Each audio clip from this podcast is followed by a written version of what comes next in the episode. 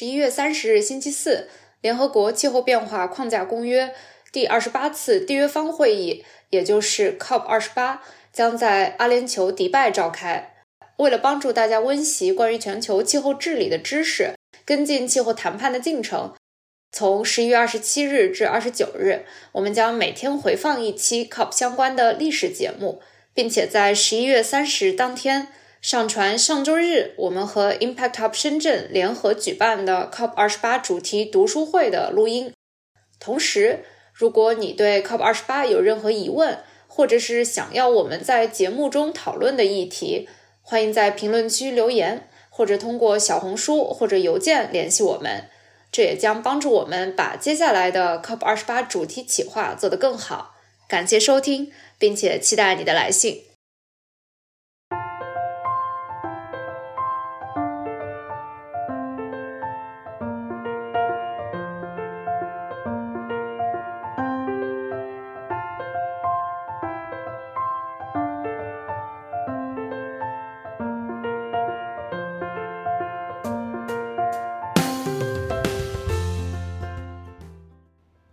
收听不成气候。大家好，我是何贤。大家好，我是乐园。今天又到了我们一年一度的，虽然我们这个播客也没有很长的时间啊，但是我们确实去年也做了联合国气候变化大会相关的节目。我们录制的时间是北京时间十一月二十日的晚上，然后今年的 COP twenty seven 也就在不到十二个小时前吧，呃，刚刚在埃及结束。然后我们这一次非常有幸的邀请到了一个非常神秘的嘉宾，来跟我们分享一下他本届。以及他过去很多届的观察，对，就是我们上一期瞬时气候里边给我们发来前线消息，今年是第八次参加 COP 的 Ellery。首先，请 Ellery 给大家介绍一下他自己吧。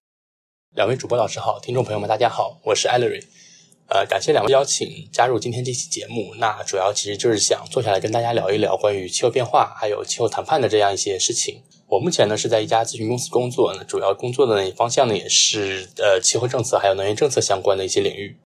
谢谢 Ellery，真的是一个 我们非常羡慕的职业。那我们要不要在进入今年的 COP 之前，先聊一下？这个宏观的背景，虽然我们过去一直在谈论相关的话题，但是或许这次因为有 Ellery 这样重磅的嘉宾，我们可能能触及到一些我们以前触及不到的听众，可能也想简单的了解一下，为什么这个会每年都要开，就是现在气候变化进展到一个什么程度了，就是它有多强的这种紧迫性。我觉得可能过去的两周，因为各种媒体的报道也比较多。呃，所以大家多多少少还是知道了很多很多数据，就比如说比较令人印象深刻的有二零二二年的二氧化碳排放的一个预测，然后现在预测是与化石燃料有关的二氧化碳的排放会增加百分之一，然后全年呢预计能达到三百六十六亿吨，然后这个已经是历史上最高的一年了。过去的趋势就是。一直在增加，除了二零年因为疫情的影响有一些回落，但是二一年马上就恢复到了一九年的水平。这其中最大的贡献者还是化石燃料的燃烧，还有一个很明显的趋势，就是在疫情一定程度上恢复以后，国际航空业的恢复。不过刚才说这个数据是化石燃料有关的二氧化碳，就是如果它包括了土地利用带来的温室气体排放的变化的话，它其实排放量从一五年开始就是全球的温室气体排放基本是持平的，因为现在最近几年对森林的破坏的速度有放缓，就是我们植了更多的树，但其实不是因为呃我们避免了很多的砍伐，但是总体上是以这么一个状态。所以这个其实还是挺让人担忧的吧，因为又是历史最高一年的碳排放，然后过去八年又是史上最热的八年，然后除了这个单纯的热呢，全球也经历了很多与气候变化相关的极端事件，甚至是灾难，比如说国内大概今年六到八月，很多地区经历的这种持续的高温和热浪，然后这个其实在欧洲也有发生，但今年可能受全球关注最多的还是。巴基斯坦的洪水，它也是差不多六月到九月期间发生的吧？因为是那个季风季的降水嘛，应该是降雨量破了一个世纪以来的记录。然后我有看到的数据是大概有一千七百人死亡，其中有六百多都是儿童。这个也是因为我们之前说到，其实儿童是面对这些灾难比较脆弱的一个人群嘛。从面积上来说，大概有百分之十到百分之十二的这个。地区被洪水淹没，那就意味着其实农田也遭受了损害，粮食产量有受到了显著的影响。然后这个直接经济损失，根据巴基斯坦政府的估计，大概是四百亿美金，就是超过了巴基斯坦 GDP 的百分之十。所以就是这些事情呢，我觉得都是自然带给我们的警钟吧。确实，每一年来谈判。都是很有必要的，即使是我们每一年都来谈判，我们现在的努力都还远远达不到温室气体增长或者说温度增加、气候变化的这个速度。比如说，联合国环境署它每年会前会发那个排放差距报告嘛，然后今年就是说，其实靠二十六到二十七之间，它的变化非常的小。我们如果要是想要呃实现到二一零零年。像全球变暖控制在一点五摄氏度的话，我们需要到二零三零年比现在减排百分之四十五。就哪怕只是要控制到在两度以内，那减排量也需要百分之三十。但是现在的这种国家自主贡献呢，它只能减少百分之五到百分之十，所以这个差距其实是每年在以微小的速度缩小，但是赶不上这种气候灾难发生的时间。就我觉得今年越来越多的大家在开始说到气候灾难这个词。给人感觉更加的危险，而且紧迫了。这是我可能就是观察到的一些宏观的情况。然后不知道两位有没有什么可以补充的？乐园刚刚讲了一下我们现在所身处的环境以及气候变化给我们带来的影响。其实我想让 Ely 给大家简单讲一下，就是。那我们人类就是已经做了什么，或者是说，在基于这个背景下，我们呃，全世界的各个国家联合起来，想要去应对这个问题，采取一些措施，想请艾瑞介绍一下。嗯，好的，对，就是其实像刚才呃两位老师也说到了，就是目前可能大家看到的数据也包括或者说我们大家切身感受吧，就是天气可能越来越变化无常，就除了可能我们夏季感受到反常高温之外，可能有的时候我们也会看到什么像是极端的天气啊，像是暴雨啊、洪涝灾害等等。那其实，在全球再去指出应对气候变化这个这样一个急迫性的，其实应该是在。呃，很早很早之前了，在上上个世纪，就是一八九零年代左右的时候，其实就已经有当时科学家指出说，工业革命之后呢，工业化的进程将会导致大气中二氧化碳浓度是不断增加的。那这样也会加强温室效应。那所以其实后来在二十世纪的时候，就是科学家们就发现说是在十九世纪九十年代开始呢，就人类测量大气二氧化碳以来，那么这个温室气体含量已经在不断的上升了。那么，所以后来科学界就警告说，如果大气中二氧化碳的含量这样继续持续的上升，到二十一世纪的中叶，也就可能我们现在说的二零五零这样子，那全球的气温将会显著上升。那所以可能在上个世纪的七八十年代的时候呢，就是气候变化已经成为了一个。呃，国际议题被提上了全球治理的这样一个议程。提到气候变化的全球治理呢，我们就不得不去提到一些大家现在可能是耳熟能详的一些缩写或者一些词语。就首先呢，我觉得就是 IPCC，就是政府间气候变化专门委员会，它是一个科学家组成的这样一个政府间的这样一个科学机构。那么它其实下面有三个工作组，就是会分别应对气候变化下面的不同问题，比如像是科学问题、气候变化的影响以及适应还有减缓气候变化可能性的评估等等。IPCC 作为一个科学机构呢，它其实并不是去撰写一些什么科学发现的报告，它是去对全球的这样一些仅有的科研结果呢进行去呃总结和评估，那么去总结确认这些气候变化的科学依据。那么也正是因为 IPCC 的工作呢，其实在也就是推动了全球最后去达成了这样一个我们现在说的叫 UNFCCC，也就是联合国气候变化框架公约这样一个全球性的一个应对气候变化的这样一个文本。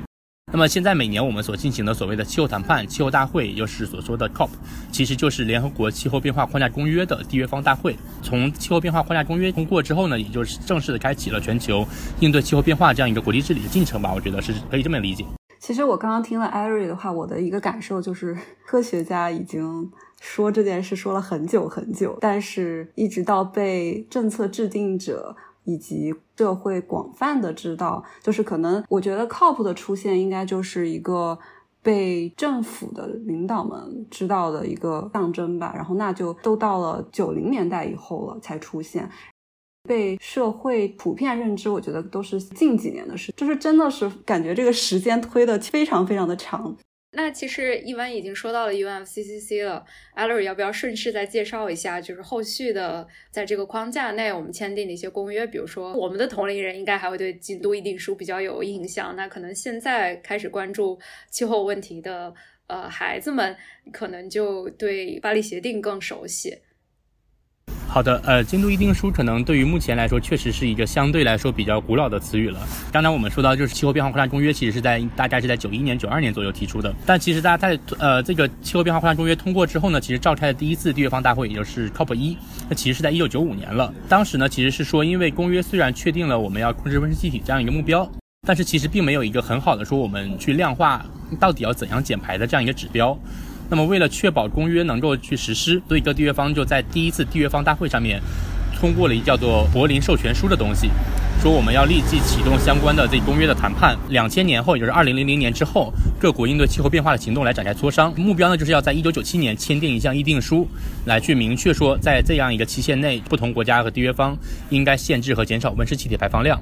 那么这个一九九七年的议定书呢，其实也就是在最后在第三次公约缔约方大会，就在日本京都泰的 COP 三通过了这样一个我们刚刚提到的京都议定书这个东西。京都议定书呢，其实是为三十九个发达国家来规定了一个作为具有法律约束力的一个集体的减排目标，也就是说要在一九九零年的排放水平基础上呢，就是这些。发达国家呢要减少百分之五点二的温室气体排放，那么同时呢，就是为了更好的去促使这些发达国家去完成减排目标，当时呢，京都议定书下面也设立了一些不同的机制，来去帮助这些发达国家来去降低减排成本。那么其实像我们现在可能大家还会有一些印象的，像是清洁发展机制，也就是 CDM。那么这个其实就是通过经济手段来去为承担减排义务的缔约方提供一种比较灵活的，呃履约的方式，能够去促进减排的有效性。那么同时呢，在这一方面其实也会帮助说发展中国家能够去给他们提供一些经济上面的益处吧，能够去帮助这些发展中国家去认识到应对气候变化的这样一个意识。那在有了这样的意识之后，能够去更大范围的去开展减排行动这样一种信心。那么这个其实就是当时京都议定书的这样一个背景的由来。那但是呢，京都议定书其实它当时提出来的是说我们，呃，这样一个减排目标呢是要在二零零八年到二零一二年来去完成。二零一二年之后全球如何减排，那么还是需要继续谈判的。那么在发展中国家的努力推动之下呢，其实，在后面的一几次会议呢，其实就开始了京都议定书，我们叫所谓第二期减排落实的这样一个谈判的正式启动。也就是说，主要任务就是说，我们要去确定二零一二年之后，那么发达国家应该怎样去减排，以及有一个怎么样的时间表和时间框架，并且成立了相关的工作组。那但是呢，其实当时呢，就是说，因为京都议定书在第二期的谈判工作，因为有一些发达国家，他们就觉得说，有很多的主要排放大国并没有加入议定书减排框架，那么所以他们就也不太愿意参加。第二期的这样的一个事情的相关的讨论和谈判吧，那这样的一些政治意愿的缺乏呢，其实整个议定书的第二期的谈判呢，其实就是特别缓慢，可能还会有一些老朋友们会知道的一个叫做巴黎路线图，就是二零零七年的时候，呃，应该是在 COP 十三，那么去达成了巴黎路线图，那其实就是确定了说我们要在联合国气候变化扩大公约和京都议定书双轨制的谈判进程，就是一方面我们要继续围绕这个议定书的发达国家的减排目标来去进行磋商。那么另外呢，也是要设立一个新的这样一个特设工作组，来去启动相关的谈判，旨在说我们能够到二零零九年去达成一个新的气候协议，能够去确保说各国能够怎样的去更好的去开展这样一个全球的减排进程。那其实到了二零零九年，大家可能也会知道，就是我们当时有一个叫做呃 COP 十五，也是哥本哈根气候大会，在当时呢被很多人称为是可能叫做拯救地球的最后一次机会。其实各方对于哥本哈根大会都是抱有着高的期望的。但是我们零九年的时候，我们会发现说，虽然当时各国已经很有这样很强的政治意愿，但是当时呢，其实确实也是没有能够去达成一份具有法律约束力的全球气候协议。那么只是产生了一份叫做哥本哈根协议呢，最后我们在大会决议当中是被各方。注意到，大家只是注意到了有这样一份协议的产生，而并没有说这份协议能够去推动缔约方做什么事情。那份哥本哈根协议里面提出说，我们各个缔约方呢要按照共同但有区别的责任，也就是 CPDR，那兼顾各自的能力来去自己去采取气候行动，并且制定了一个就是说我们要将全球平均温升控制在两摄氏度以内控制目标，并且呼吁呢应该开展去国际合作，并且去实现温室气体排放的尽快的达到峰值。但具体怎么落实呢？各国呢可能没有达成一致，所以其实哥本哈根这样一次大会呢，被很多人也称为是一次失败。OK，那么哥本哈根没有达成之后，那么再下一次可能说气候变化这样气候政治重新回到全球的这样一个议程高峰呢，其实就是我们大家可能更为熟知的2015年的巴黎气候协议了。那么在二零一五年的时候呢，各个缔约方也是经过一系列加班加点的谈判，那么最后终于是我们达成了这样一个巴黎协定。那么明确提出了说，我们要在本世纪内要将全球平均温度呢控制在刚才说的工业革命之前的水平，不高出两摄氏度范围之内，并且要努力将升温范围控制在一点五度之内这样一个长期的气候目标。当然是说，那我们要怎么样去实现这样一个两度或者说一点五度气候目标呢？巴黎协定就提出了一个叫做国家自主贡献的这样一个东西，就是 national determined contribution，也就是说我们要每个国家来自己提出他们的减排目标。就是因为我们要强调共同但有区别的责任，所以其实说每个国家我们自己提出来我们力所能及的这样一个承诺，并且呢，通过每五年一次的全球盘点，首先我们定了一个到二零二零年或者到二零二五年这样一个气候目标，那我们之后每五年来去盘点一次，看看我们目前情况执行的怎么样，那或者说我们还可以在哪些方面去继续去加强我们的气候雄心和气候行动力度。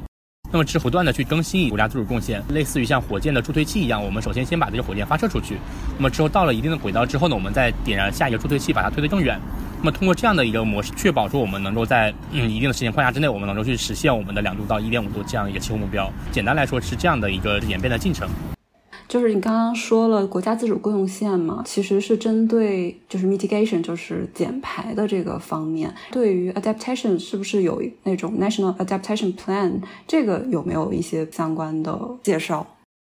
呃，对，很多人都会觉得说，我们一提到国家自主贡献，也就是说我们要到某一年，比如二零二零或者二零二五或者二零三零要减排多少，那么会有一个基准年份，比如说可能有些国家是叫一九九零年，或者有些国家是叫二零零五年之类的基准年份的减排目标。但实际上呢，就是说有很多国家也会将适应的这样一个目标或者总体的战略纳入到了国家自主贡献当中，因为我们要减缓人适应并重嘛，就是你适应行动必须被置于在与减缓同等优先的地位。那其实这也是在二零一零年的时候，COP 十六就是墨西哥坎昆气候大会，当时就强调了说我们应该减缓人适应并重，各个国家也应该去加强对于适应行动的这样一个理解。那么除了减缓人适应呢，其实像今年呢，在 COP 二十七大会之前的几个月吧，可能是在九月还是十月来着，就是有一个小岛屿国家，他们也当时发布了。一份更新的国家自主贡献，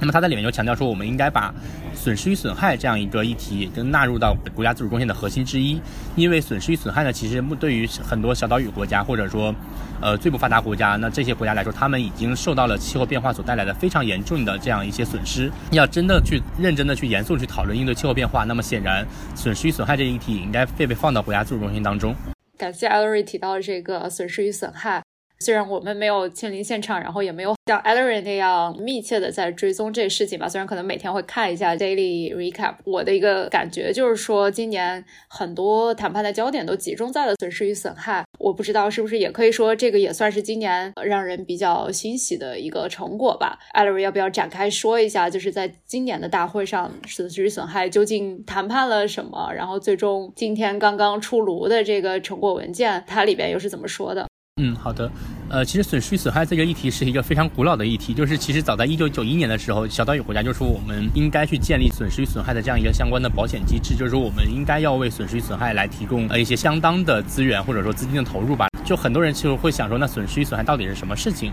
我们现在都知道，现在气候变化不断的去加剧，那么极端天气也是越来越严重。那么我们可能感受到的是说。啊，我们觉得可能气候变得越来越随机，很多时候我们感觉到就是极端的热浪或者是洪水之类的。但是对于可能气候脆弱性较高的小岛屿国家，或者那些可能经济非常欠发达的最不发达国家来说呢，他们的损失呢可能会更为严重。像节目刚开始的时候讲到的说，巴基斯坦在今年夏天所遭遇的一个极端洪水。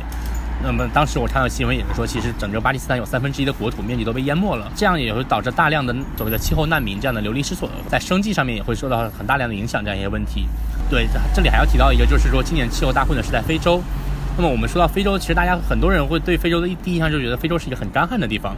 但今年其实就在气候在变化大会之前，应该是在十月中旬的时候，尼日利亚呢其实也遭遇了一个很严重的洪水，可以说是近十年来最严重的一次洪灾。那么当时也是造成了两百多万人，将近三百万人受到了影响，也有一百五十万人左右呢流离失所。当时这个新闻呢，其实可能对于我们来说，好像并没有怎么去看到有一些相关的新闻报道。当然，新闻报道肯定还是有的。包括我在现场去跟很多其他的朋友聊天，聊到这个尼日利亚的洪水的时候，大家都第一反应都是很惊讶，诶，非洲怎么还会有洪水？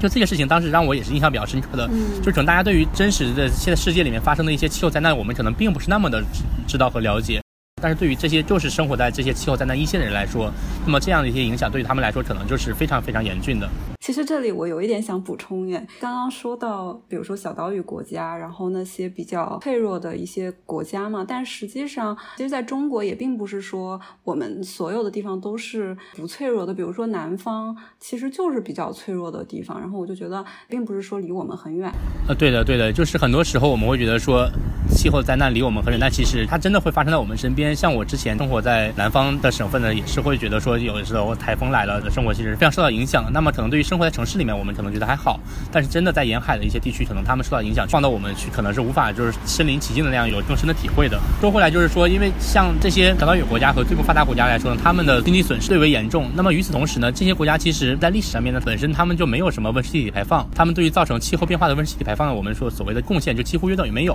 嗯，这个我可以补充一下。我也是昨天才查到的这个数据，就是按照呃历史排放来算的话，整个非洲贡献了全球累计温室气体排放的百分之三。然后我昨天没有来得及去看这个数据到底是怎么计算的。通常这种计算会以现在的国界的这种位置来定义哪个国家哪个大洲。但我在想，如果是按照现在的定义来说的话，那它其实还算了。可能广大的非洲以及广大的这种拉丁美洲、大洋洲的国家，作为现在的发达国家的殖民地时候产生的排放，就这个到底要算在谁的头上，也是有点奇怪的。Good point。好 e l l 继续。刚刚这个点其实正好就是我下面刚刚也想去提到的另外一点，就是有其实，在去年或者更早一些时候，其实就有很多最不发达国家或者是说发展中国家，他们就提出来说，我们在历史上面其实并没有碳排放，我们也没有发展呀，那我们经济发展也并不是那么好，我们资源在历史上都被你们这些现在的发达国家作为殖民者给掠夺走了，你们用我们的资源造成了大量的温室气体排放，然后现在换到我们。我们一没有经济发展，二我们还最受影响。那么我们又没有资源来去应对这些影响，所以其实，在损失与损害这方面，就是说我们会涉及到气候正义，也就是说气候公正这样一个问题。对，所以其实这也是说近年来，尤其是随着气候变化的不断加剧，那么灾难越来越显著的可见。那么其实这也是损失与损害在近几年来越来越被各方所关注的这样一个原因之一，我觉得。对，然后我记得是在巴黎协定第八条里面，当时还没有涉及到任何就是追责或者赔偿，是吧？他只是提到了这个概念。呃，对的，因为就是损失与损害这个问题，是发达国家一直不太愿意去谈，就是因为说，如果我们真的把它变成了一个法律工具，就会有很多发展中国家就来进行索赔或者追责、追偿这样的一些法律行动。那当时其实，在二零一三年的时候，当时是通过了一个叫做华沙国际机制来去处理损失与损害相关的这样一些议题。当时其实就有很多发达国家呢，对此是进行一些很消极的态度。就他会觉得说，如果将损失与损害作为一些法的文本依据的话呢，那会导致他们在历史上的一些排放，或者说当今的高排放，或者当今减排不利的的一些行为来，可能会有一些法律后果。那么这也就是为什么说到了二零一五年，我们说巴黎协定的第八条里面关于损失与损害，专门还加上了这样一条，就是说这样一条条款呢，并不涉及任何呃追偿的这样一个依据。那其实，在二零一五年的时候，巴黎协定整个生成的过程当中。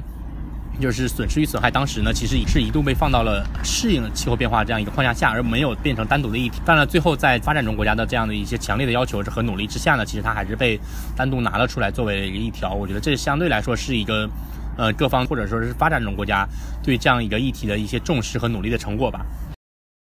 那所以，我们是不是可以简单的把损失与损害理解为是气候变化带来的无法适应的后果呢？比如说，不是说海平面逐年的上升会侵蚀，比如说沿海的农田或者是居住区，而是说这个农田或者居住区直接就因为海平面的上升被淹没了，然后就永久的损失掉了。呃，我觉得是可以这样理解的，因为损失与损害目前呢，它定义的强调是有两点。第一点是说，我们像这种极端天气灾害，尤其比如像说我们大家可能更熟知的，像是这样的洪水啊之类的，很瞬时的、很突发的这样一个事件造成的损失和损害。那么还有一种就是说，我们叫做 slow on，也就是缓发事件，就是像海平面上升这种，就可能我们短时间内根本就看不出来有什么影响，对吧？但是它可能像刚才说的，就是我们确实，那随着海平面不断上升，那么沿海的一些地区可能就会被淹没。那这样一些淹没呢，除了我们可能经济受到损失，那么还有一些非经济的影响，就是我们大家没地方住了。很多小岛屿国家就直接就会真的就是它这么的国土面积可能就要被被淹淹没了，对，而不是淹没就直接没有了。那这样的情况来，对于他们来说，可能确实也没有什么特别好的办法来去弥补呢。我个人感觉，真的就是你除了给钱之外呢，我觉得也很难去说我们还有什么更好的办法能够去帮助他们去做这样一些相关的我们所谓的适应行动了。对，所以我觉得可能损失与损害跟适应这块的区别，还是我个人感觉还是其实非常明显的。刚才就说到了给钱这个关键的问题了。然后我们的理解是，好像很多谈判都是围绕着，首先是给不给钱啊，然后可能是以什么样的形式给钱，以及包括各国能够出资多少，这些都是非常困难的问题。Ellery 可不可以讲一下，就是今年围绕这个损失与损害资金这方向上进行了哪些谈判，然后最终有什么成果呢？呃，就是损失与损害资金这个事情呢，其实上一次被提出来吧，其实应该是在去年，在二零二一年的格拉斯哥气候大会上面，呃，其实当时呢，像是小岛屿国家跟发展中国家就提出来说，我们应该要建立一个损失与损害资金机制，那当时英文叫做呃 Loss and Damage Finance Facility。那么当时呢，虽然小岛屿国家跟发展中国家提出了这样一个资金机制的建立这样一个诉求，但是发达国家显然他们并不是对这东西很感兴趣，双方也是进行了很多回合这样一个谈判吧。那最后呢，小岛屿国家呢也被迫做出了妥协。小岛屿国家说：“我那好，我们就不要因为这样一个议题来去阻止整个我们最后所谓 Glasgow Pact，就是格拉斯哥气候协议整体谈判的这样一个进展。不希望因为这样一件事情来让全球错过我们落实1.5度目标的这样一个时间窗口。但是我们在此做出妥协呢，并不是因为我们放弃了这样的一个资金机制的建立，我们妥协的条件就是我们要在今年的 COP27 能够去建立这样一个机制。呃，在今年损失与损害资金。”就变成了一个非常热门的这样一个议题。它虽然非常热门，但是在今年六月份的波恩年鉴会的时候呢，其实损失与损害呢，甚至它压根就没有进入到整个谈判的日程里面来。国际社会，尤其比如说包括像是呃小岛屿国家、发展中国家，包括呢还有一些以至于像是呃民间团体这样一些观察员。他们就呼吁说，我们一定要在今年的 COP 二十七里面，让损失与损害正式成为大会的议程之一，不然可能就会更加错过建立这样一个资金机制的一个时间窗口了。刚刚有一个问题有点好奇，就是说在波恩的时候，那个损失损害基金没有进入日程，那这些日程都是哪个主导来定的？这些日程其实是大会会授权，比如说有 co-chair 或者说是啊 president，他们会去草拟一些相关的日程。那么同时呢，像当时呢，我记得这个损失损害相关的 Glasgow Dialogue，就是格拉斯哥对话。在这样一个日程呢，其实是玻利维亚代表一部分的发展中国家提交了这样一个 proposal。呃，我是透过网络来去看的这样一些相关现场传回来的一些呃实时的一些资讯，还有就是其他伙伴们在现场传来一些就是谈判的笔记啊，或者是说发回的报道之类的。当时我也比较迷糊的一点就是觉得，好像就没有人谈论这件事情了，似乎就像被大家遗忘了一般。但是最后来说，就是说这样一个事情就是没有被放到大会议程当中。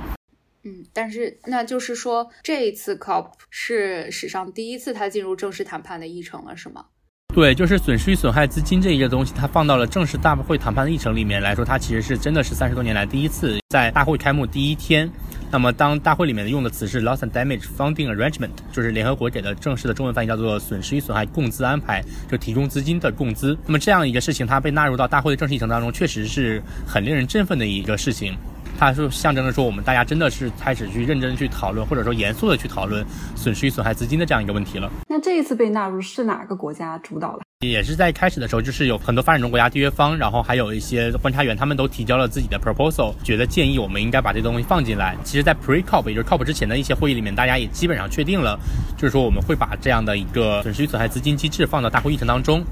但是其实我当时发现，就是在大会开幕第一天的的 opening plenary，也就是开幕大会里面呢，其实还是进行了相对的一些推迟吧。比如说整整个 COP 的大会开幕也被推迟了。那么当时我了解到，也是有一些就是关于损失与损害这个资金机制，最后要不要被放到议程里面，其实发展中国家和发达国家当时在最后关头呢，还是有一些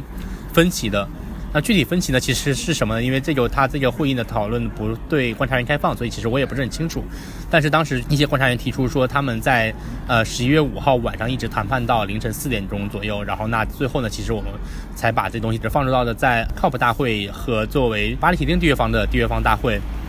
也就是我们所说的 COP 跟 CMP，他们下面的资金相关安排的这样一个议程里面，专门加了一条叫做损失与损害工资安排这样一个议程事项。其实我还想问一个问题：埃及作为主席国，或者是任何一届大会，它这个 presidency，它在决定日程方面会有一些权利吗？还是它其实也比较有限？其实我对 UN 的整体的这个机制或者流程性的法律说明，其实我个人不是很了解。但是据我这几年观察来看，我有一种机制是说，我们 present 他先来提供一个 proposal 来去供大家讨论。那么他首先会去征求，呃，各个缔约方或者说各方的意见吧，来去做一些呃 consultant。那之后在基于这些征求到的意见的基础上呢，或者说在经过了多轮的资商、多方的沟通基础，他针对收集到的意见来去做一些相关的整合，来去形成一份 draft。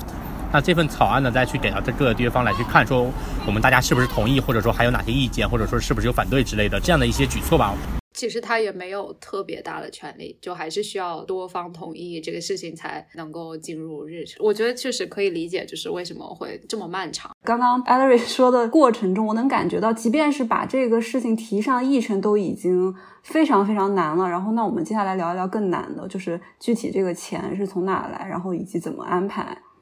嗯，对，这个其实是这样子。根据公布的这样一个关于损失损害工资安排的决议草案文本来看呢，其实体现了在前几天就是 G 七十七国集团，它一般会被广泛认为叫做呃发展中国家。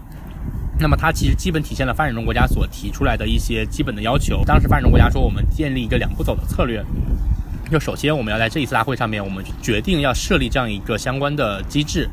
就是说，我们首先先把这些机制设立了，我们才能接下来去谈判，说我们到底这个机制怎么运作，钱从哪儿来，对吧？那如果我们都没还没有决定这个机制要设立，那么你要去谈论钱从哪儿来，那基本上更不可能了。嗯。所以其实我们首先下凝聚这样一个基本的共识，就是说我们要建立这样一个机制，接下来钱怎么来呢？那么在这个里面，今年大会决议里面也就说了，其实也是发展中国家的提出来的一个建议，就是说我们先成立一个叫做过渡委员会 （Transitional Committee）。那么这个委员会来去协调，说我们到底要怎么样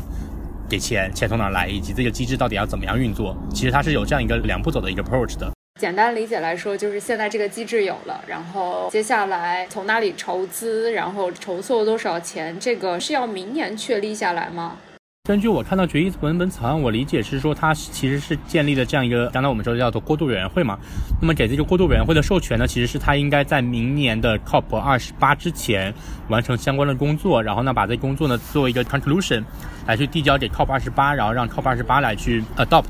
我看到有个别的发达国家也做出来一些资金承诺，比如说，其实苏格兰去年就有一小笔嘛，然后今年也有可能增加了一些，然后奥地利有，新西兰有，那这些是会算在这个机制里呢，还是就现在算是就是这种单一的临时帮助？刚才说的已经有一些发达国家或者说发达经济体来去提供给损失损害提供资金呢，这也确实是这样子的，就是去年确实就是苏格兰它率先说我们要提供钱来去给到这些呃气候脆弱国家来去应对损失损害。那么像今年呢，包括像是丹麦、然后奥地利、比利时、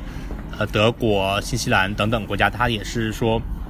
我们要提供资金。这些资金是是不是给到了这个 loss and damage fund 呢？其实应该，呃，我理解应该是不是的。就是我前几天有看到一些分析，就是说这些钱呢，其实最后都是给到了一叫做 global risk shield，就是我还没有看到一个很准确的或者说很官方的中文翻译啊，就是应该是叫这样一个全球风险金盾，就这样一个机制下面，其实它更多是一个 G 七，也就是 G seven 跟 V 二零，就是最脆弱国家二十国集团。觉得这个应该不算到就是我们还没有成立的这个 loss and damage fund 里面的一些金额里面来，对。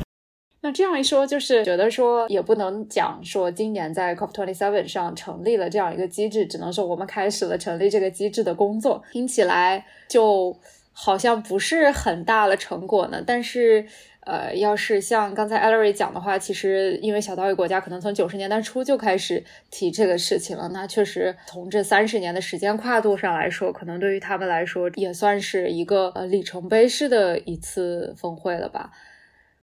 嗯，我觉得其实是跟我们当年在二零一五年巴黎协定达成之后的这样一些感觉有点像的，就是当时大家都很激动、很振奋，觉得巴黎协定达成了。但当时其实我有一个朋友，他就说，巴黎协定达成了，其实更重要的工作是在后面，就是我们要怎么样让协定去落实。就其实很多时候我们制定的这样一个目标，或者说我们决议要设立一个什么样的机制也好，或者协定也好，或者说我们全球治理的呃新目标、新框架都好。但是呢，这样一个设立呢，我们它首先它代表着凝聚了所有缔约方的共识，能够去承认说这样是一件事情，确实是非常紧迫的。那首先，我觉得这样的一个政治意愿的凝结就已经非常重要了。因为就像刚才说的，过去三十多年来都没有达成这样一件事情，那么今年我们终于看到了，就是说，诶，它达成了。那么它起码就是说各国愿意去开始去正视这样一个问题，那么也就是说小岛屿国家和发最不发达国家，他们这样一些三十多年来的诉求第一次得到了正式的回应，我觉得这个其实是一个很重要的信号。那么当然了，就是说这个你建立这样一个信号之后呢，我们说后面的执行过程当中可能会还是遇到一些困难，比如各国可能在机制到底如何运作，到底钱从哪来，怎么给钱，怎么管理，那么可能都还是会有一定的分歧。但首先就像刚才说的，他有了一个目标，先达成了这样一个目标之后，我们再去来去看怎么讨论。如果这个钱从哪来，然后到底怎么怎么赚，一定要在这次大会结达成，很有可能其实我们就达不成这样一个一个决议吧。我个人理解是这样子。除了这个 loss and damage fund 以外，其实我还是挺想 Ellery 聊一下，就是关于整个的，它翻译是叫气候融资吗？嗯，这个说的应该是 climate finance，就是如果是说那个一千亿美元的这个资金目标，我们一般其实我个人会觉得它应该叫气候资金。气候资金这个事情也是一个就是我们叫做呃气候谈判的老大难问题，就它确实很费劲的一件事情。就其实二零零九年的时候，当时哥本哈根大会期间呢，就是发达国家就说我们要给发展中国家提供气候资金，那么这个资金的目标是到二零二零年的时候呢，每年要有一千亿美元，也就 one hundred billion 这样的一个。气候资金提供给发展中国家，帮助发展中国家来去应对气候变化。那么我们现在已经二零二二年了，呃，那其实我们也发现这个一千亿美元的目标并没有达成。那根据 OECD 呢的他们的一个报告，我记得去年看到的这样他们的发布的一个测算呢是说，可能目前每年的气候资金大概是在八百多亿美元，也就是说还距离一千亿美元还是有一定的缺口的。呃，发展中国家一直要求这个气候资金应该是说，我们应该它要是来自新的、呃额外的，然后没有条件的，然后并且是来自公部门的。但是我们看到 OECD 的对于所谓气候资金的这样一个统计口径呢，我会发现说它里面好像还是有一些是来自 private sector，也就来自私营部门的，它并不是这种无偿无条件的，而且还有一些是贷款。那么其实你这样去来去说呢，就是说他会发现我们气候资金这样一件事情也是很有。争议的一些事情嘛，我印象中，也就是在去年格拉斯哥气候大会上面，发展中国家也去提出说，我们应该去给气候资金来去做一个明确的定义，但是发达国家呢也不太愿意去谈论这件事情。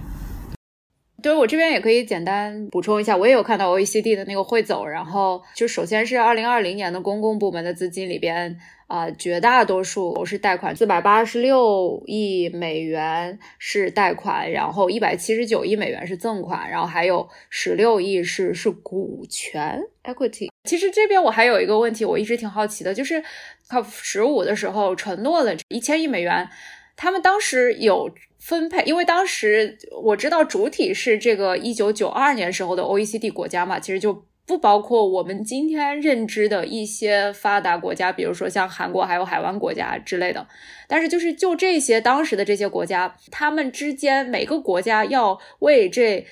一千亿美元贡献多少，是有确认下来吗？呃，这个其实我没有太跟进，但是我记得好像就是前一阵子刚好还有一份报告，就是说有一个叫做公平的承担份额，就是说这个美国目前提供的气候资金距离他们所应该承担的。就是按照公平原则来承担的份额还差了多少多少钱，所以我理解说，对三百二十亿，对对，所以我理解说，起码在国际社会上面来说，可能虽然不一定真的有这样一个就是说明确的法律约束的这样金额的限制，但起码我觉得会有一些国际机构或者说是一些国际倡议，对于这样的一个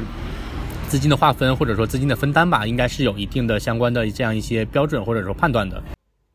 嗯，是的，我就是看到了碳简报的那个计算，但是如果我没记错的话，他写的是他们自己的研究，然后他们就是基于啊，应该是到零九年承诺的时候，还是说到九二年的时候，就各国的为全球历史累计排放这个贡献的比例，基于这个来计算的，然后可能美国应该每年要给付四百亿，然后今年只只给付了八十亿，所以还差三百二十亿。那我理解的这个就好像是说，如果。Carbon Brief 自己要做这项研究，自己来这么算的话，我就很怀疑说，最早定下的这个一千亿美元，实际上是不是确实没有官方的规定？呃，每一个国家来出多少？我感觉这个就就很草率，就是大家只说有一个共同的目标，但是互相都要使眼色来看对方出了多少的话，确实就就很难实现。然后其实说到了这一千亿美元，也有一个除了就是它的资金。发放的形式，比如说是它是贷款还是赠款，啊，是这种公共部门的还是这种撬动的私域的资本以外，还有一个比较有争议的，或者说。呃，就是近年来谈判的也也算是一个焦点吧，就是说多少是用于气候减缓项目的，多少是用于气候适应项目的，因为可能过去几年整体上来说还是用于减缓的项目的要多于适应的项目的。虽然就是现在适应的项目有上升，然后包括应该是去年在格拉斯哥，其实最后那个成果文件《格拉斯哥气候公约》也是有提到说敦促发达国家。把用于适应的资金增加一倍，然后达到这个减缓和适应之间的平衡的。所以，呃，我就想问一下，就是为什么历史上用于气候减缓项目的资金会多于用于气候适应的项目呢？嗯。嗯，我个人理解来说，其实首先呢，就是发达国家他们一直就是重减缓轻适应这样一种一种状态。我觉得可能在目前还是很多发达国家都存在这种现象，就是发达国家可能相对来说他们更愿意去讨论就是这种减缓或者减排的行为。对适应呢，他们好像我个人理解来说，就是他们可能并没有特别强的兴趣。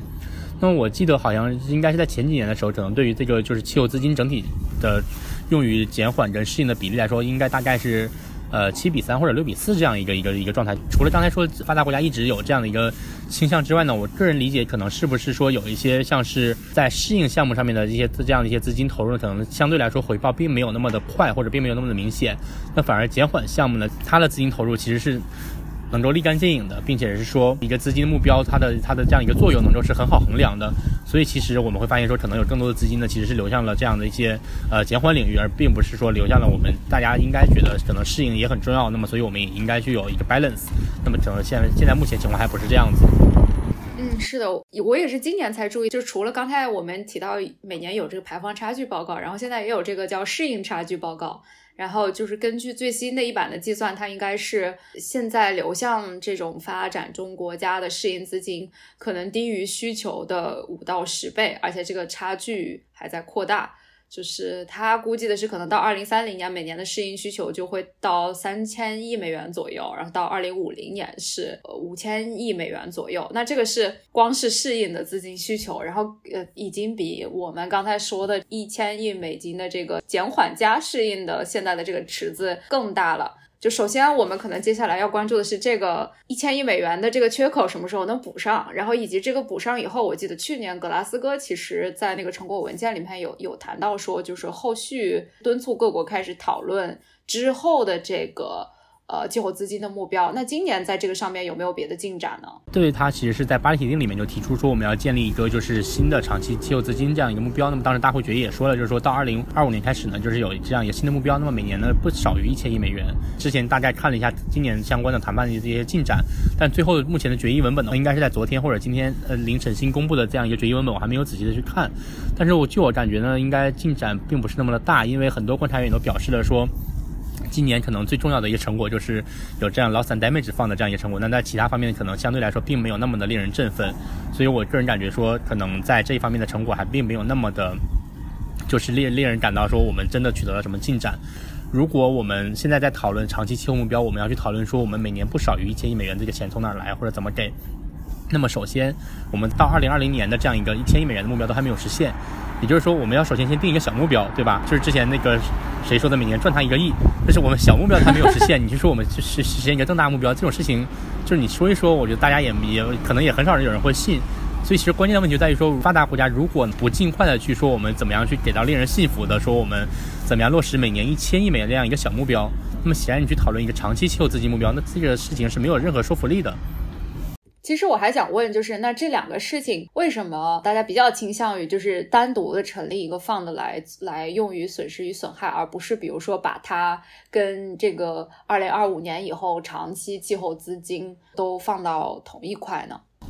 嗯，我个人理解是说，就像刚才我们提到的一个问题，就是说，基本上在长年以来吧，那么气候资金存在说我们重减缓轻适应的情况。那么我个人理解说，如果你真的把 loss and damage 放到一个长期气候资金目标里面来说呢，首先就是这个钱的这个怎么来长期气候资金目标的相关安排还没有确定，这是第一点。第二点就是，那如果我们把损失损害也放了进来，那会不会也出现一些相关的问题？当然，我也看到有一些发展中国家，他们也在说这个钱应该作为气候资金目标的一部分。但是我个人理解来说，就是说你会发现说，如果我们现现在都已经重减缓轻适应了，那么你损失与损害的机制如果也被纳入到了这样一个所谓我们气候资金目标里面来说，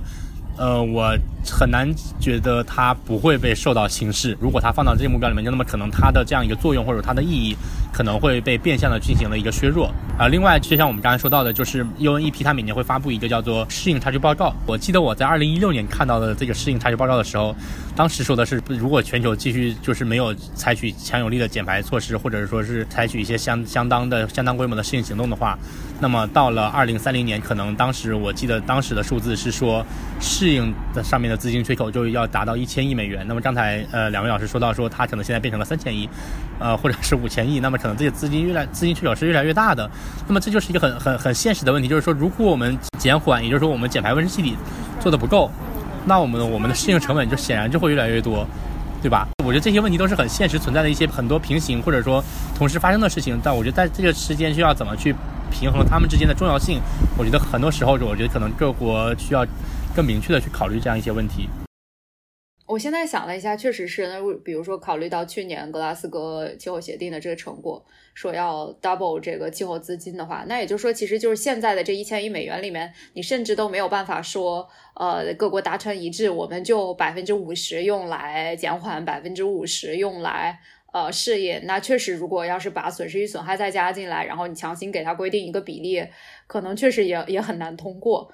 所以，不如就另起炉灶，是吗？哎，我这边还想起来，我昨天晚上看到的一个数据，也是 OECD 它那个汇总，我觉得它真的做的特别好，就是资金的来源，然后资金的去向，然后包括就是地理位置上的去向，就是这些资金最终流向了哪些国家。然后我有看到，其实它统计的一六年到二零年之间，呃，最主要的受益地是亚洲，百分之四十二的这个气候资金都流向了亚洲，然后非洲是百分之二十六，然后之后是。美洲、欧洲、大洋洲，以这种大洲来分的话，其实大洲的内部也是有非常多的这种区别的，在这种收入的水平上。然后其实也有就是按照不同的这种国家类别来说，然后其实就是最主要的受益者是。中低收入国家百分之四十三的旧资金，他们是受益者。然后其实是中上收入国家，其实就是这种低收入国家只占了百分之八，就是因为它的这个机制可能考虑的最多的是那种人口众多的发展中国家。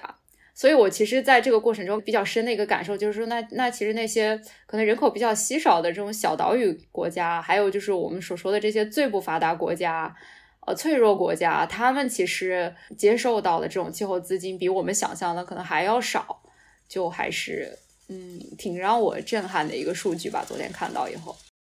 对，其实，在去年的时候，我印象中是去年六月份左右，呃，当时就有一些呃国际组织，他们发布了一些报告或者他们自己的调研的数据，就是当然了，这个发达国家也并不是一点钱都没给嘛，对吧？还是给了每可能现在说每年给给了有八百多亿美元的，但是这些钱到底有没有给到那些最需要气候资金的一些国家，或者说给到最需要这些气候资金的人们呢？可能需要打一个问号，就是因为当时也说了，就是说可能像刚才呃提到这个问题，就是说真正的最脆弱、最低收入那那些国家和人群，他们可能并没有。收到相应比例的这样的一些气候资金，所以我觉得这个可能是在之后的一些，无论是说我们去继续去完善这个两每年一千亿美元的这样一个目标也好，或者是说我们去长期气候资金目标也好，或者说我们到什么 loss and damage fund 也好，我们可能都要去考，呃，可能说也不能说我们我们考虑好像也没什么用，就是国际社会或者说各个缔约方法都需要去考虑这样一个问题。好像是安提瓜和巴布达的呃总理，他认为损失与损害资金应该来自。发达国家和这个化石能源公司的这个收入，嗯，我觉得其实是这样子，就是会有一些发展中国家，他们会说，我们觉得化石燃料公司他们也应该给钱，因为这这是一个很简单道理嘛，就是污染者付费嘛。那么谁来付费呢？显然应该就是化石燃料公司，他们造成了大量的温室气体排放，而且他们在不断的去掠取资源，来去造成了这样的不，而且是不负责任的开采和不负责任的排放，导致了现在目前的这样一个气候危机。那么与此同时呢，就当时包括像今年，其实在早些时候呢，其实还有其他的一些金融机构也受到了相关的批评，就是比如说像是一些多边银行。那么首先在巴黎协定里面，就是说我们应该确保接下来的资金流动是符合巴黎协定所定的长期气候目标这样一个方向的，能够确保是说向低碳目标来去转型过渡的。但是呢，就会有人说。那好，我们现在可能巴黎协定达成之后，那多边开发银行是不是应该把资金去全部流入到这样一些，比如说像是符合一点五度叫叫做 Paris Alignment，就是符合一点五度目标，或者说符合这样一个巴黎协定长期气候目标路径的这样一些资金流向呢？那今年十月份就有有一些机构他们发布了一个报告，就是说，在二零一五年巴黎协定签署以来呢，其实世界银行作为一个就是全球可能一个比较重磅的这样一个多边开发金融机构吧。那么他们像化石燃料呢，直直接投资的资金呢，大家就有一百五十亿美元的左右。它是直接投资有一百五十亿美元，那但是可能在这个过程当中还间接刺激了更大的投资，就起到了一些撬动作用。所以其实大家就会觉得说，你世界银行作为一个多边开发银行这样一个，比如说可能你不管它是不是老大哥也好，或者它起码代表有这样一个重磅的身份。哎，那我投资了这么多的资金，仍然去给到了化石燃料项目，所以其实大家会觉得说，这个其实是一件很不好的事情。这样的一个资金投入，可能就会给大家一种错误的信号或者错误的认知，就是说，呃，还是没有去向巴黎协定所要求的资金方向来去进行投资的。对我觉得这个可能是目前来说各方也在争吵的一个点。就想到提到化石燃料的公司，不是说到这一届的 COP，其实他们就是本来是已经说到要 face out，但他们其实就没有任何进展。对，就是其实有一些国家希望这个最终的成果文件里面提到说逐步淘汰所有化石燃料，是吧？因为去年先是 phase out，然后没有通过，然后变成 phase down，就逐步减少煤炭。然后今年其实呃有一些国家在游说这个逐步，我忘了是减少还是淘汰化石燃料，反正总之是要就是纳入更多的化石燃料的种类。但是这个最终应该是没有在这个成果文件当中有体现的，是吧？就是这个是有一些人觉得呃有一点失望的地方。呃，对我今天早上大家也过了一下会决议的这样一个一个文本，它应该是叫做呃沙姆沙伊赫实施方案，大概是这个名字。它里面关于到底是什么所谓我们说 face out 还是 face down 这一块呢？文这一段段落呢，我看了一下，把去年挑了过来。这在化石燃料这方面，这到底是说 face out 还是 face down 呢？值得去聊一聊或者值得讨论的一件事情吧，因为。呃，就是说，我们说，如果现在我们如果在一个大会的正式决议里面说我们要 face out，就是我们要淘汰所有的化石燃料，那么这件事情可能对于更广大的发展中国家来说，它可能并不是一个非常现实或者说符合实际的一件事情。还会有一些发展中国家，他们显然就是他们资源禀赋放在那里，就是说他们可能确实是还是在一定时间阶段里面会去依赖化石燃料来去实行经济发展。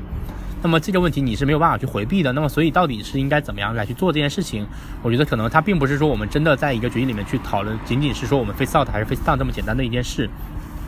那么其实在去年的时候，就是说有关于 face down 还是 face out 的就很长一系列的争吵了。那么最后大会的妥妥协是说我们要。face down 煤炭嘛，它只只是说，而且并且它在煤炭前面还加了一个词语叫做有增无减的。那这个有增无减其实就是我们当时理解是说它应该是说没有加装减排设施的，也就是说你不能够继续去给这些不采取减排措施，然后你就去给钱。但是呢，可能会有一些折中的方案来说，我们可能还是可以继续去使用煤炭的。但是可能我们也要去在这个使用的过程当中去考虑说，我们到底应该怎么样能够去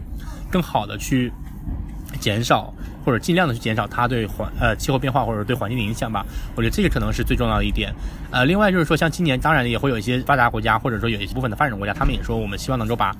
什么石油啊、天然气全部放进来。但是显然这些事情呢，对于最后也没有达成，也是因为有很多发展中国家觉得说我们这样这样子做，其实就是相当于说在无形当中去遏制了我们继续使用化石能源的这样这些可能性。那么之后这就涉及到一些气候正义的问题，就是说我们啊，你发达国家已经在历史上你用了这么多的化石燃料排放，你实现了。高速经济增长，当然气候问题确实是一个很严重的问题，但是那我们不能说让发展中国家就不使用化石燃料不发展了，那这显然也是不现实的一些问题。更好的方式其实去讨论说如何去实现经济增长与高碳排放，也就是说依赖化石燃料的这样一种高碳排放的经济增长模式，对如何去实现脱钩，我觉得这个可能是说很多时候我们更去注重的一些讨论的问题。关于这点，我也想补充一下。我觉得你刚才说的那个特别好，就是如果我们现在可能非常激进的，就是要淘汰啊所有的化石燃料的话，其实对于相对贫穷的国家，或者是相对低收入的人群呢，可能其实他们整个对能源的或者电力的需求都其实得不到满足的。这个让我想到，呃，也是这次靠之前这个能源署发的全球能源展望，让我印象最深刻的就是因为今年等于全球一定范围内都是有这个能源危机的嘛，然后。石油的价格其实是涨到了大概一四年左右的水平，但是天然气的价格是可能是历史最高峰。它的一个数据给我非常大的震撼，就是说他们大概不知道是从九八年还是什么时候开始统计，就是全球就是没有能够获取呃这种能源的人数，然后他们是好像是从他们统计以来，就是今年这个人数是首次出现增长的。还有计算，他说七千五百亿人，他们可能是最近刚刚获得了，比如说稳定的这种电力供给，但是由于这个能源危机带来的这种能源价格的飙升，他们很容易就会失去。呃，这些供给就是因为他们没有办法再承担这个价钱了，然后很可能会有更多的人他会需要就是退回到过去使用那些呃生物质能，其实就是一些木炭啊，然后就是一些燃料值很低的，然后排放又很高的这些燃料去有满足他们，比如说做饭啊，还有这种取暖的需求。因为这个我当时看到这个数据还是给我的震撼蛮大的，因为可能西方国家讨论的是说，就是说能源价格飙升，然后造成的不便的这种问题。但是对于他们来说，这个影响是更大的。同样是这个事情，我也想到说啊，那其实对，在这些国家是造成了这样非常严重的情况吧。但是其实，比如说在一些欧洲国家看来，他们也把就是今年的这种因为这种俄乌冲突造成的能源危机。一定程度上也视为他们一个非常好的转型的这个窗口。比如说，是因为他们想要快速的摆脱对俄罗斯的天然气的依赖，然后那可能虽然短期内他们会有呃一定程度上又恢复一些对这个煤炭的使用，但是。长期来看，他们应该是能够比较快的达到放弃掉天然气这个过渡能源，然后更早的过渡到就是更清洁的能源的。我记得也是这个，呃，世界能源展望它的一个结论就是说，因为它每年也做那种情景分析嘛，然后它其中的一个 scenario 就是已经提出的政策情景，然后它好像也说这个是首次这个情景预测到了全部的化石燃料消费都达峰的情况，然后可能煤炭就最近几年，然后天然气到二十年代末。末就结束了，然后石油可能三十年代中期，所以呢，整体的化石燃料需求可能从二零二五年左右就开始下跌了。那这个确实也是在很负面的事情里边一个相对积极的信号吧。嗯，对我补充一下，就是刚刚我们提到了这个，就是今年发布的这个世界能源展望，就是国际能源署 IEA 它发布的东西，然后当时有张图提到了叫做对于不同地区呢来去部署呃 PV，就是光伏太阳能的这样的一个项目的。叫做 cost of capital，这个 cost of capital 其实是一个金融领域的一个术语吧，就是说你将这个资本成本呢，其实是说我们将资金引入到这个项目里面所要求的这样一种机会成本，也就是说我们如果要选择这个项目，那么我要放弃什么样什么样的代价？那么其实根据我看了一下，就大致过了一下这个 IEA 的这份报告，其实是说对于很多发达经济体来说，那么他们可能在部署太阳能光伏项目的资本成本呢，可能并没有那么高。那反而对于一些新兴和发展中经济体来说，它要去部署光伏的和项目的这样一些资本成本，其实是非常非常高的。那么可能大概达到了发达经济体的可能两到三倍这样子。那么在这样的一个情况下，显然就是说，如果我们希望能够去给这些发展中国家，或者说在非洲或者说其他地方来去大规模的去部署这样的一些可再生能源，那么去帮助他们能够迅速的利用可再生能源来去代替他们可能现在可能还依然。一定程度上依赖的化石能源，来去实现他们的能源可及，或者说每个人都能够负担得起的能源。那么显然，我们就需要去解决这样的一个问题。其实现在很多石油公司，他们也在有一些，就我理解的话，可能是自救的行为。但是也有一些人可能会单纯的说，他们就是在漂绿。那对这个 Ellery 你怎么看呢？这个我觉得也也要分成几个层面来说吧。首先就是说，当然确实现在有很多以前我们所认为的传统的石油公司，那么他们现在也确实是投资了一些像是海上风电啊，或者是说一些新能源的这样一些项目吧。我觉得他们在这方面投资呢，我们也确实是不能够忽视的。他们毕竟他们还是有钱嘛，对吧？我们需要去关注他这些项目到底投资之后，他们的项目的这些一些产出，或者说他们的这样一些回报到底是什么样子的。另外就是说，我们需要去看说，那么比如说这样一家传统的石油公司，他们依然在化石燃料项目上面投入了多大？比例的资金，或者说他们在新能源方面那么投入多大比例资金，我觉得这些方面是应该去做一些区分的。你很难去评断他们的目的到底是单一的为了漂绿，或者说单一的为了部署新能源。我个人理解是说，是这样子，就是他们也相当的清楚，在巴黎协定达成之后，非常明确的一点就是说，我们资金流向会要逐步的去向清洁能源转型这个方向来去来去过渡。那么，尤其是在去年呢，其实虽然我们会觉得说，就是在呃 face down 还是 face out 的化石燃料这一块，可能并不是那么的令人满意。但首先呢，我还是要强调一点，就是说去年其实它确实也是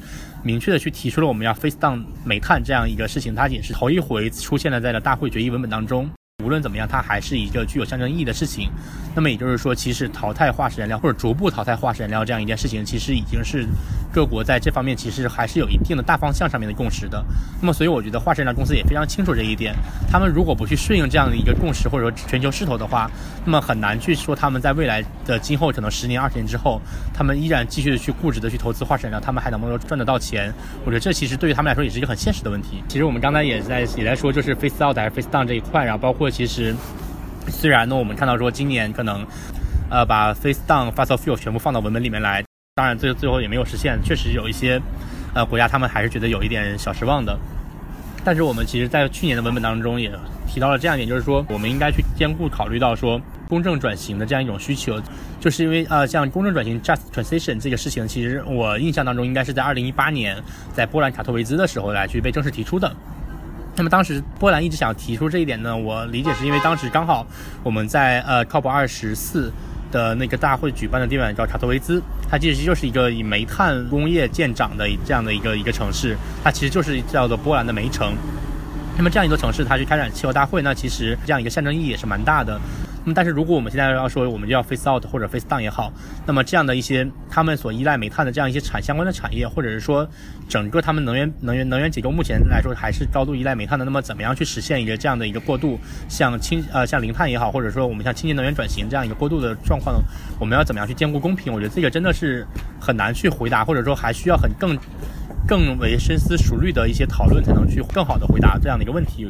我个人理解是这样的，所以其实，在 just transition 这方面呢，其实我觉得把它放了放到了在 face out 还是 face down 这个框架来去讨论，我觉得其实还是很有必要的。但是对于这个今年是不是没有什么新的变化？你觉得是还是值得再花多些时间去讨论的，是吧？嗯，我觉得这件事情是这样的，就是因为刚才我们说到，就是我目前观察来看，说应该是这个文本就是沿用了去年的文本嘛。嗯，我个人理解是这样，就是因为去年的文本是大家已经 OK，就是说不管是经历了怎么样的妥协，嗯，怎么样的协商，怎么样的争吵都好，那么它去年已经是一个文本了，就是大家都通过了。然后也就是说，去年的这样这样一段文字是所有缔约方的最大公约数。我们今年那么可能在这方面，就是我们确实也看到了会场当中有部分国家在这方面吵来吵去，争执了半天，比如到底是要 face down 还是 face out。那么今年还是说我们要到底要所有的 fossil fuel 放进来。还是说依然只有呃有增无减的煤炭，或者说未加装减排设施的煤炭也好，那么可能大家还没有达成共识，那么没有共识，那我们就把还是把去年共识放出来好了。我个人理解应该是这样一种状况。嗯。那我们每年做这个节目，虽然今年只是第二年 做这个节目，一个保留环节也是我们很多听众比较关心的，就是中国在这次 COP 上又做了什么事情。然后大家注意到，就是中国也会发布这个国家适应气候变化战略二零三五。然后这个也是回到了刚才何贤说的这个适应的问题。但是这个我们可能就不展开了。就这里我们关注到的一个，也是上了很多就是关于 COP 报道的这个头条版面的，那就是呃谢振华他有在一次边会上面说到了两件事，一个是确认了我们国家这个二零六零碳中和的目标，这个里边的碳指的不仅仅是二氧化碳，而指的是所有的温室气体。还有一个就是他有提到说就是。之前提的这个中国正在制定的甲烷行动计划，应该是已经制定完成了，就是可能很快就可以跟大家见面，然后大家可以呃看到它包含哪些部门。现在说的好像是能源、农业还有废弃物吧。然后初步的目标是怎么样的？包括我们现在也在大规模的建立这个甲烷排放的监测系统，因为这个确实是之前还没有的。我个人觉得会是一个这次的亮点吧。那呃，何贤要不要给大家讲一下？我们可能在节目中提甲烷提的。还还不够多，这是为什么它也很重要？作为一个温室气体来说，对，其实我们之前讲食物的时候有简单提过甲烷，然后我们其实大部分的关注点都在二氧化碳上，但实际上就是在温室气体中。除了二氧化碳之外，其实我们最应该关注的其实就是甲烷。其实我觉得重要的其实就是两点。第一，就是因为它的那个全球增温的前势是非常大的。如果是按照二十年的尺度算的话，它的全球增温前势是二氧化碳的八十六倍。呃，什么是全球增温前势呢？其实简单理解就是说它。对于气候变化的效力吧，就是效果。然后，呃，另外一个就是说我为什么说是要在二十年的时间尺度内呢？是因为就是不同的时间尺度，我们测算它的全球增温前势是不一样的。呃，原因就在于它和二氧化碳不同，它排放在大气中，它会产生一些化学变化，所以它是一开始排放它的前势是最强，大概是呃二氧化碳一百倍。然后到二十年内的呃全球增温势呢减少变成。差不多八十倍左右，然后在一百年间就差不多是二氧化碳的二十五倍左右。然后这个是它和二氧化碳的单独相比。那么它目前来说对全球变暖的贡献呢，就是在 b c c 的报道中大概是在百分之三十到百分之五十。就是它作为一个温室气体引起了额外的零点五度的全球变暖。然后这些是它本身的信息，给我们的启示是什么？就是其实。对于我们来说，我们除了二氧化碳以外，再了解一个温室气体，其实是非常让我们头疼的。就我们不仅这些二氧化碳的减排工作都没有，就是理出头绪，然后明显的效果，然后我们又要再去考虑甲烷，就已经让大家觉得焦头烂额了。但实际上，它也对我们来说，其实是一个我们的机遇所在。为什么呢？因为就在刚刚讲的，它的全球增温前势的效果是随着时不同的时间计算是不一样的，也就是意味着。如果我们现在减排的话，现在采取行动的话，就可以在短时间内降低大气中的浓度，可以非常快速的减缓大气总体变暖的速度。嗯，是的，然后也可以补充一下，如果没有听过我们去年的节目，就是在 COP26 上，其实有一百三十个国家承诺了这个要将甲烷的排放量到二零三零年的时候，在二零二零年的排放基础上减少百分之三十以上。然后中国的甲烷减排目标也是，请大家拭目以待哈。那其实我们今天已经聊了很多 很严肃的内容了，然后。跟我们一样非常关注这个议题的朋友可能还好，然后但是也有一些听众可能会觉得就是扔了太多的术语，然后非常的就干货满满吧。当然是，我觉得很扎实的一期，嗯，真的是。然后我们最后要不要就是轻松一下？然后不知道就是 Allery 参加这次参会以及你过去呃八年的这个经验，就是有什么小花絮可以分享给我们？嗯，我觉得其实今年对我来说，第一个比较就是印象深刻的，其实是我到会场的第一天，就是十一月六号那天。然后我大概是下午左右到了会场，然后我看到整个 planner 里面就是坐满了人。因为其实，在二零一九年，当时在马德里开完大会之后呢，其实二零二零年因为疫情的影响，本来要在二零二零年十一月召开的这个，就是在要在格拉斯哥开的气候大会，其实是被迫推迟了一年的。去年十一月份的时候，其实大家才来到了格拉斯哥，开了这样一个 COP 二十六。但是也是因为去年也受到了疫情影响，包括尤其疫情带来的就是经济影响，还有全球航空业的这样一个影响，就其实很多人他其实是没有办法去的。其实去年的人相对来说，你会感觉会场里面可能并没有那么多的人，包括去年在会场里面也采取了相对更严格的这种社交距离的限制。那么今年来说呢，可能相对来说影响就。没有像去年那么的严苛，所以其实我当时我看到就是会场里挤满了人的时候，我觉得就是真的还挺感慨的。就是真的你要看到有这么多的人从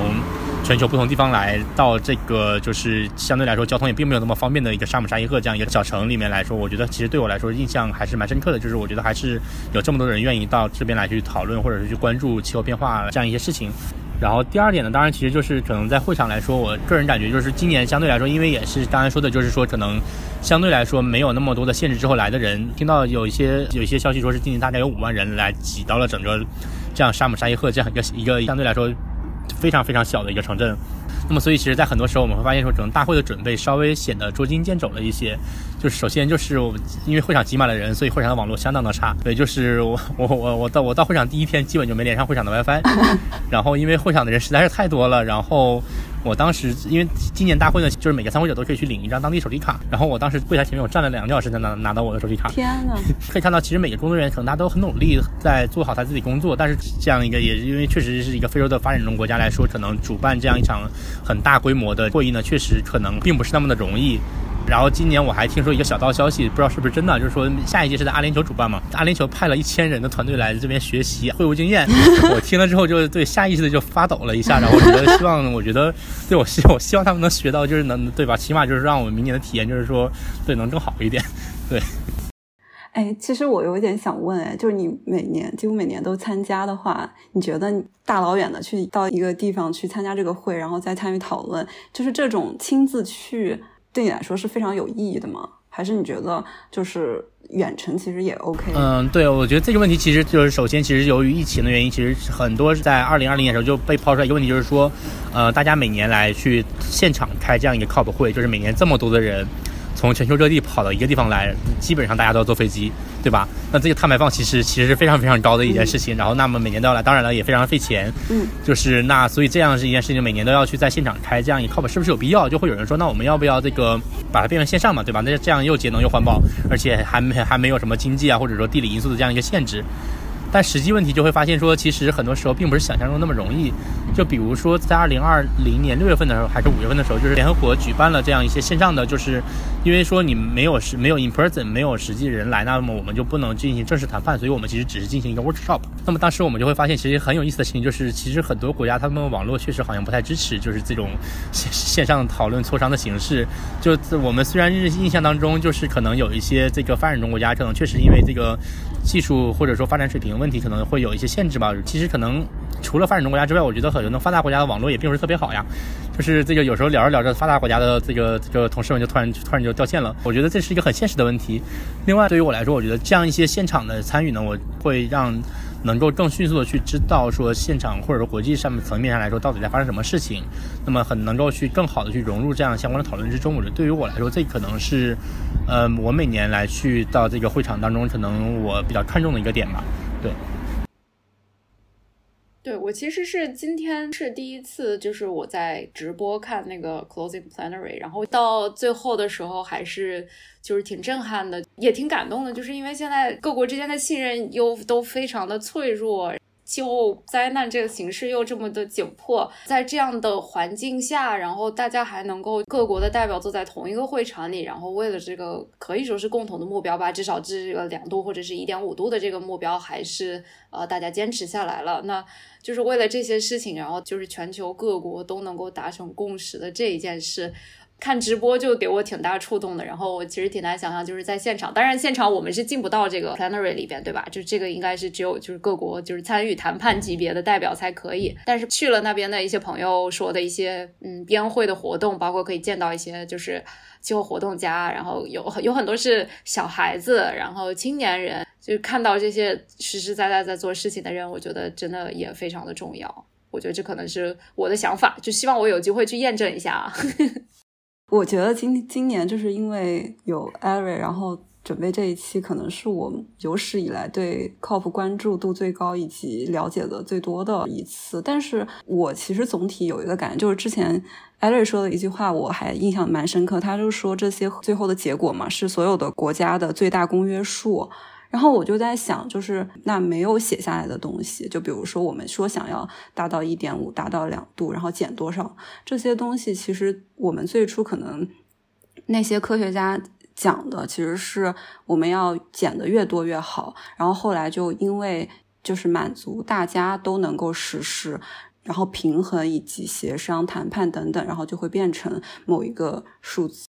然后最后就变成这个最大公约数的结果，但我就觉得靠谱之外，或者是说，即便没有在写在协议上的东西，也是值得我们去去做的。然后，不管是说那个石油公司是，就是是保持现在的样子，还是 face out，还是 face down，我就觉得就是说，我们是要关注这些东西，然后是要做一些能够做的事情。但实际上，就是气候变化的发生可能。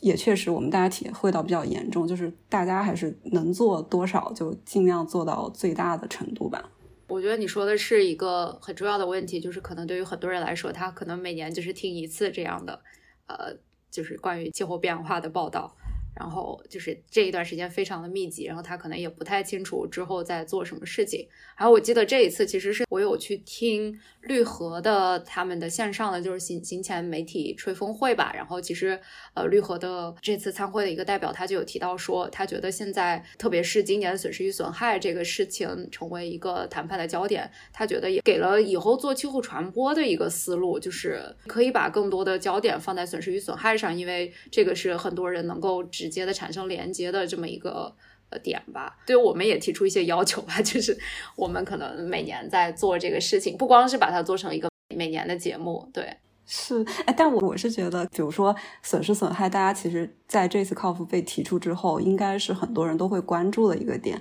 那其实我会反而觉得那些不被我们关注的更值得被我们提出来。我我我可能会是反向去想这件事。嗯了解，我觉得都是对的。就是我们真的就是还是谈的不够，就是还是应该再扩大这个气候传播的规模，然后啊，能够谈更多的事情，不管是大会谈判的焦点，还是一些可能到现在都还没有进入这种讨论日程的事情，因为它未来可能就进入了嘛，要由我们去推动这个事情。嗯，好，就是刚才两位提到，就是说，比如说，就是除了可能在议程或者说在决议文本当中体现的文字之外，还有很多，就是可能大家平时或者说还没有还有很多没有被纳入进去的东西是值得去做的。就这让我想到，其实就像我们在节目一开始的时候，其实就说到，就是其实是先有了科学家们的呼吁。然后就有了 IPCC，然后才推动了这样一个叫做呃联合国气候变化公约，对吧？那其实它就是从科学到政治之间呢，其实它是有这样一个转换的过程。那其实正是很多很多科学家的努力，才去推动了可能各国认识到这样一件事情的紧迫性，才去推动我们说可能现在我们才有了公约也好，或者巴黎协定也好，或者说我们现在才能去讨论说 face down 还是 face out。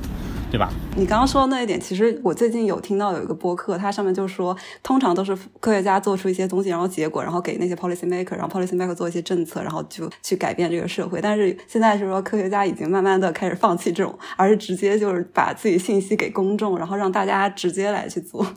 也许效果更好。我现在想起来，之前我们组有博后，他就是平常看起来是一个非常 peaceful 的人，但是他有加入那个 Scientist Rebellions，就感觉我不知道他们跟 Extinction Rebellions 是具体的这种组织关系是怎么样的，但我感觉就是非常的类似，他们也会采取一些就是在呃很多不太关心气候问题的这种普通人看来稍微激进一些的这种抗议措施，也有科学家是走上这种道路的，我觉得也挺有意思的。我刚刚其实还有两点让我觉得印象比较深刻，一个就是说科学家和就是花了这么长的时间，然后另外一个就是说那些小岛屿国家，然后那些有危机的国家花这么长时间才达到这些，然后我觉得我们是不是应该学一学历史，就是这个时间发生的真的很长，就是。我不知道这个是不是能说明一些事情，就是我们未来是不是它那个 pattern 还会像历史一样吗？还是说我们真的就是能像我们所想象的话，会去做一个非常大的改变呢？我觉得这个是在我心里是有疑问的。你刚刚是说到有很多科学家们，其实他们正是因为科学界的不断的去努力，才去推动了我们现在可能才看到的说我们到底是要怎样去来落实协定、来落实公约这样的一些问题。那么其实就包括像刚才呃两位也提到，就是说可能大家都可以去从身边的一些事情来为气应对气候变化做出一些贡献嘛。我觉得可能就是说大概在几年前，应该是在二零一四年一五年左右，就是有有有一本书叫做呃 This Change Everything，就是因为我看的是那港台版的，它在翻译成天翻地覆，然后好像是国内翻译成改变一切，就是它其实里面。就说说我，如果我们要解决气候危机，就是必须要仰赖公众气候行动的力量。就是说，我们需要让。关注气候变化议题的公众看到这些气候变化的真实影响，以及到底我们应该怎么样去来去拿出一些解决方案来去解决气候问题。是也有一些像是呼吁公众气候行动参与的人，他们也认为就是说，你首先就是要鼓励公众来去参与到行动里面来。那么最主要其实就是我们要拿出一份切实可行的这种公众行动方案。那我觉得这个其实对于我觉得无论是说到底是在从事气候传播也好，或者说是去从事一些其他各种领域方面的气候工作也好，我觉得这个其实还是蛮重要的一个点。简单来说，就是不光要提出现在这个问题或者是现状，更要提出一些解决方案啊，是普通人能够做的。这个感觉是对我们播客提出了要求。那就谢谢艾瑞今天在真的是非常繁忙，而且是。就是我跟何贤就是无法想象的这种在不同时区之间穿梭的这这样的日程当中，然后抽出时间来给我们录制，所以非常感谢。然后我们从这个过程当中学到了很多，然后相信我们的听众也真的是会有非常多的收获。然后就再次感谢，希望呃我们之前也在聊之后，如果 Ellery 回到国内的话，呃希望可以有机会线下见面，然后继续学习。啊，没有没有，我觉得真的就是难得有这样的一个很好的平台。我觉得其实我就是大家都大家聊一聊，我觉得其实就像刚才说的，我觉得每个人都可以通过其实聊天也谈不上也谈不上去说到底是学到什么东西。我觉得其实就是大家去聊一聊自己的一些呃想法和见到的一些东西。我觉得可能会有更好的一些，比如说激发大家的一些能在对于开展气候行动的一些一些更好的想法。我觉得这个其实可能对我来说其实是呃比比较感兴趣的一个点，对。那最后我也想祝艾瑞就是未来工作顺利，然后希望至少在明年还能够再来聊一期。对对，多多返场。好的好的。行，那就最后再谢谢艾瑞，然后也感谢大家收听。好，感谢两位老师，再见。再见，拜拜。